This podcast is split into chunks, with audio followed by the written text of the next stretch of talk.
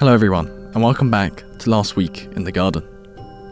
In today's episode, Dr. Lyndon Burford takes us through the history, misconceptions, and the reality of nuclear war. How do we achieve nuclear disarmament? How are nuclear weapons used to maintain power? And what can we learn from our previous encounters with nuclear threats? There are a lot of ways in which we learnt the wrong lessons from the Cuban Missile Crisis, and actually, what the history books are now telling us and what the archives have told us over the decades since then is that what actually happened in that crisis and the way that it was actually resolved is far from what we've been told and far from what I think most people in public believe about that crisis. Now, this is our third episode on the ongoing crisis of Ukraine. While it is devastating to hear the news and the stories of the situation, it is important to keep ourselves in a mindset which isn't all doom and gloom. It is why next week we have Professor Steven Laureys to discuss the question what happens in your brain when you meditate? As well as this, to celebrate spring, we have joined with our friends at Bloom and Wild to bring you our latest collection, The Secret Life of Plants. Starting April 5th, we have Why Are Flowers a Biological Mystery? April 12th, How Did Fungi Create Life as We Know It? And two more talks scheduled for later this month. You can save your seat at onegarden.com slash upcoming, and I hope to see you there in the audience.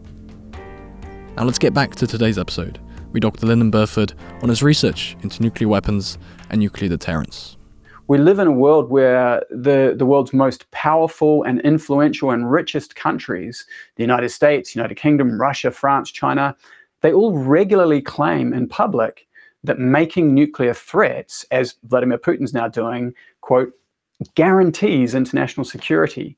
So what we're seeing in his behavior is it's not some kind of aberration or bug. I mean, we literally have been hearing from these countries that this is the international security system and this is what guarantees peace and security. In its most basic sense, nuclear deterrence is the idea that by making threats of nuclear violence, you can ensure your own security by preventing other countries from invading you or from attacking you with nuclear weapons or with overwhelming uh, conventional uh, military force.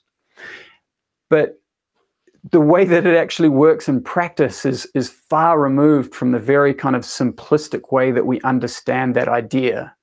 So let me unpack a little bit around ways to think about deterrence and what it is and how it works. So if you think of the most the most basic sense, far removed from nuclear weapons, think about a child that's misbehaving.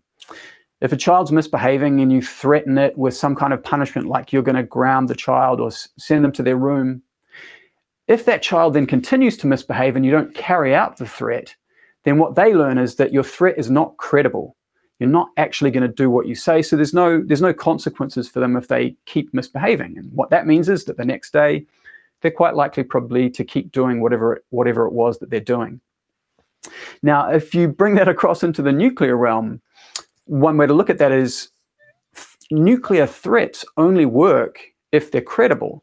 So if your adversary, if you make threats against your adversary and your adversary doesn't believe that you're actually willing to follow through with those threats, it's unlikely that they're going to be deterred from doing whatever it is that you would like to deter them from doing.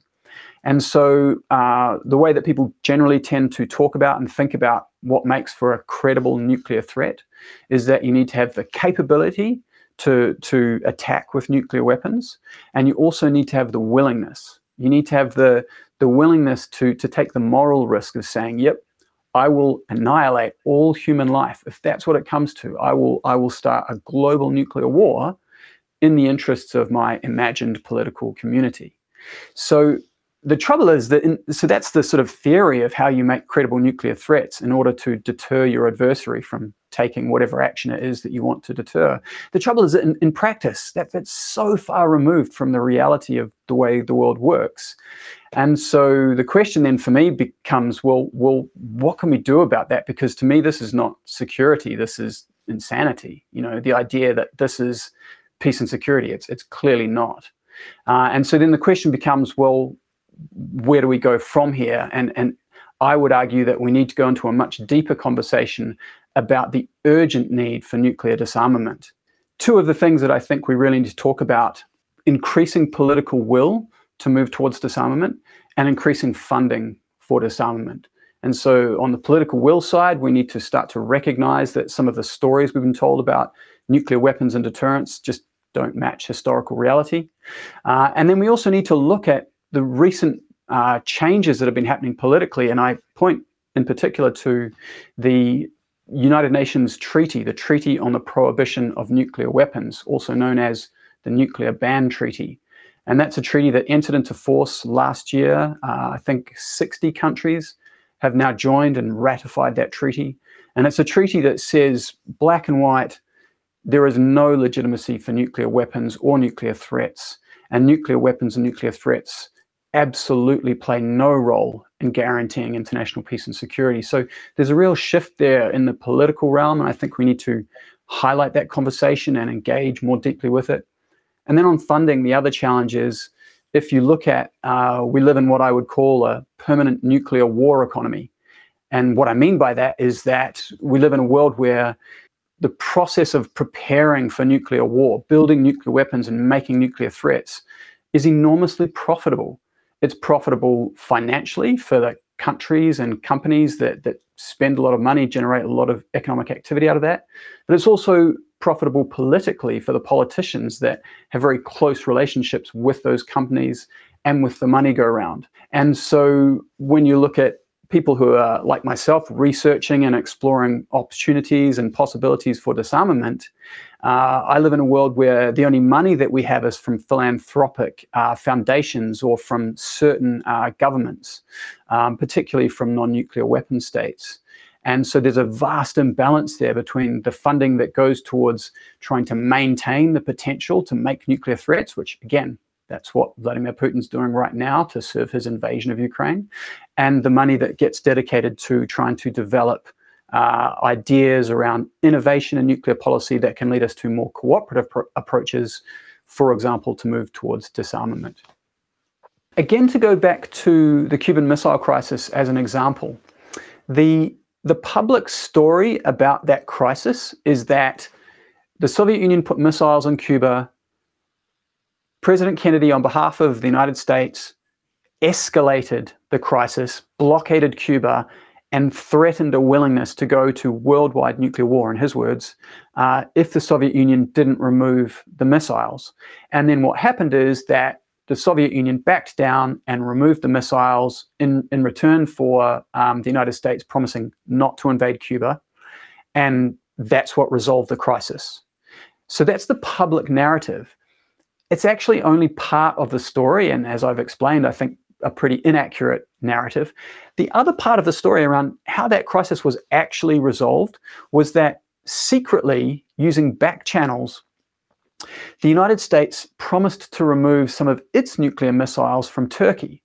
So at the same time, um, the Soviet Union wanted to put nuclear missiles on Cuba. The United States already had nuclear missiles based in Turkey. So obviously, very close to Russia and able to hit, um, well, the Soviet Union, but Russia essentially very quickly. And so, what actually happened to resolve that crisis was that using these secret back channels, uh, the Kennedy administration agreed with Russia that if the Soviets would remove their missiles from Cuba, the Americans further down the line would remove their missiles from Turkey. Now, we didn't find that out for 25 years. So can you imagine all of the histories that were written, all of the public lessons that were learned for two and a half decades about the Cuban Missile Crisis were that escalation is what led to uh, the resolution of the crisis. And so we learnt the wrong lesson. What we actually now know from decades of research later is that what actually resolved the crisis was a de escalation of tension. It was the United States promising to remove a threat from Russia to remove these missiles from from um, Turkey. So, uh, look, I, am certainly not going to say that I, I, know how to resolve a, a, crisis like the crisis we have in Ukraine. I, I absolutely do not. But what I do know is that, in terms of the lessons that we've learned from past crises, we've learned the very opposite of what was actually true precisely because nuclear weapons policy is anti democratic. It is secretive. And because it's so secretive, the United States wouldn't allow anyone to know that what it actually did in the Cuban Missile Crisis was it sought to de escalate by, by promising to remove missiles from Turkey. So I think that's probably a really good lesson to take away from, from Cuba. And it might be worth thinking around that in the current situation in Ukraine. It, certainly, Putin has, um, you know, it's an act of aggression what he's done. He is a war criminal, absolutely. But I'm, I certainly would uh, disagree with anyone that would say that what we need to do is escalate NATO's um, engagement in that war, for example, through a no-fly zone. A no-fly zone, let's just be clear, a no-fly zone, which you hear talked about a lot in the media at the moment, that's basically saying we will start shooting down Russian planes. And if Americans or NATO start shooting down Russian planes, we could very quickly end up in a nuclear war. And I would certainly uh, hope that that cooler heads prevail and that we don't do that. So, anyway, that's how I that's how I'd think about ways to possibly look to um, de-escalate uh, away from nuclear war. Multiple occasions throughout the nuclear age where we avoided an unwanted use of nuclear weapons through pure luck. A Soviet commander named Stanislav Petrov. And so this guy is commonly referred to as the man who saved the world, or for those who are maybe less bombastic, the, the man who may have saved the world. So in 1983, Stan Petrov was uh, the commander of a Soviet early warning radar base, and his job was to collect data coming in from the Soviet early warning system to, to warn of any incoming uh, NATO or, or, American missiles, and basically just to pass that information up the military command chain. And so he's on duty in 1983, uh, late one night, and the alarm starts sounding. And so he's told, you know, Commander, we've got an incoming missile. Oh, Commander, we've got another. Oh, Commander, we've got six, five, I think it was five or six incoming missiles and he said, check all of your equipment. What's going on? And they they checked their equipment and they said maximum confidence level. So at our maximum level of confidence, we're about to suffer a devastating nuclear attack. And his job, all of the military doctrines, all of his training, um, everything in the military protocol said his job was one thing to take that information and pass it straight up the military command chain. And the general assumption is, and I think it's a pretty strong assumption, that the response would have been that the Soviet Union immediately launched a retaliatory attack. And Stan Petrov, this one guy, a military officer whose job was to do that thing, he looked at the warning and he just said, nah, I'm not doing it. I just think it's a mistake. There's something wrong.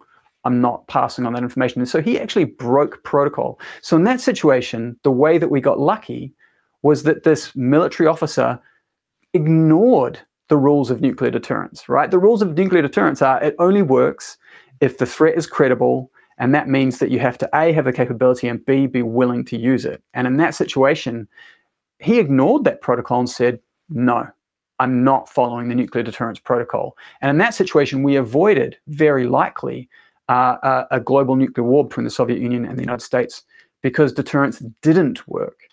So again, this question of does deterrence work? Um, I would argue that actually it, it doesn't, and certainly not. It most certainly does not guarantee international peace and security in the way that the nuclear weapons states argue that it does. The nuclear weapons ban treaty doesn't doesn't talk about nuclear energy and the risks that go along with that. The ban treaty focuses on nuclear weapons. So it's the, the full title of the treaty is the Treaty on the Prohibition of Nuclear Weapons. And it as the title suggests, it, it focuses on nuclear weapons. What it does is for countries that join the treaty, it requires them not to have nuclear weapons, not to build nuclear weapons. And if they have nuclear weapons when they join the treaty, it requires them to agree on a timetable to eliminate those weapons in their arsenal. But beyond that, and this this starts to get to this issue of nuclear risk around nuclear power plants. Um, as I said, it's not just you know, if you think about the nuclear weapons complex, it's not just the weapons themselves, it's the mining that, that goes on, it's the testing of these weapons. And the 2,000 nuclear tests that have happened around the world, the nuclear mining that's happened around the world, often in areas that have devastated indigenous communities and communities of color, has left a, a, an awful toxic radioactive legacy around the world. And those peoples in those areas are still suffering that legacy. What the Nuclear Weapons Ban Treaty does is it creates a legal obligation for the countries that join it to do uh, what's commonly called positive obligations. And what those positive obligations are basically is to actually assist with uh, providing uh, healthcare and assistance to those communities that have been impacted around the world to actually get the healthcare that they need, which they have not gotten from the nuclear weapon states. Uh, and it requires countries that join the treaty to also provide environmental remediation to address those catastrophic humanitarian harms that have been done through nuclear mining, through nuclear testing. And that's the first time that we've ever had that in a treaty. Uh, sorry, in a, in a nuclear weapons treaty. So there is a former treaty uh, that was signed in 1968 called the Nuclear Non-Proliferation Treaty. And that treaty does actually talk about nuclear energy as well as nuclear weapons. Unfortunately, in my personal opinion, because I don't support nuclear energy, uh, the Nuclear Non-Proliferation Treaty tries to, to balance these things where it says we want to stop the spread of nuclear weapons and we want to try to advance disarmament. But at the same time, it says, and yet we also want to promote the use of nuclear energy. And so, in my opinion, and the opinion of many other people in my field, there's a real, um, there is a, that, that balance is problematic because building nuclear power plants creates further nuclear risk. For example, the risks that Russia has showed us in Ukraine, where you know they're trying to take over those nuclear power plants in order to shut down electrical supplies to the Ukrainian civilians. But in doing that, is that going to cause an explosion at those nuclear power plants, right? So there's that risk. But then there's also the risk of developing a civilian uh, nuclear energy system, which is that people then use that civilian system to build nuclear weapons in the way that India, for example, did, where it bought um, civilian nuclear technology from Canada and the United States, and then used that technology to, to build a nuclear weapon. There's a lot more that we can further discuss on this topic, and Lyndon goes into a lot more detail in his full talk at onegarden.com. With that, I'd like to remind you again of our upcoming collection with Bloom and Wild. Starting next week, The Secret Life of Plants. You can find more information and save your seat to join our live talks by visiting our website at onegarden.com. I've been your host, Alexander Gurif, and if you've enjoyed today's episode, please leave us a review as it really helps us spread the word for our fellows and community. You can find us on social media at One Garden HQ, and I hope to see you next Sunday for Last Week in the Garden. Thank you to Dr. Lyndon Burford for his garden talk, Nuclear Weapons How Can We Avoid War, which was streamed live at onegarden.com on Thursday, the 31st of March 2022. You can find more information about Lyndon on our website at onegarden.com. Thank you again for listening, and as always, stay curious.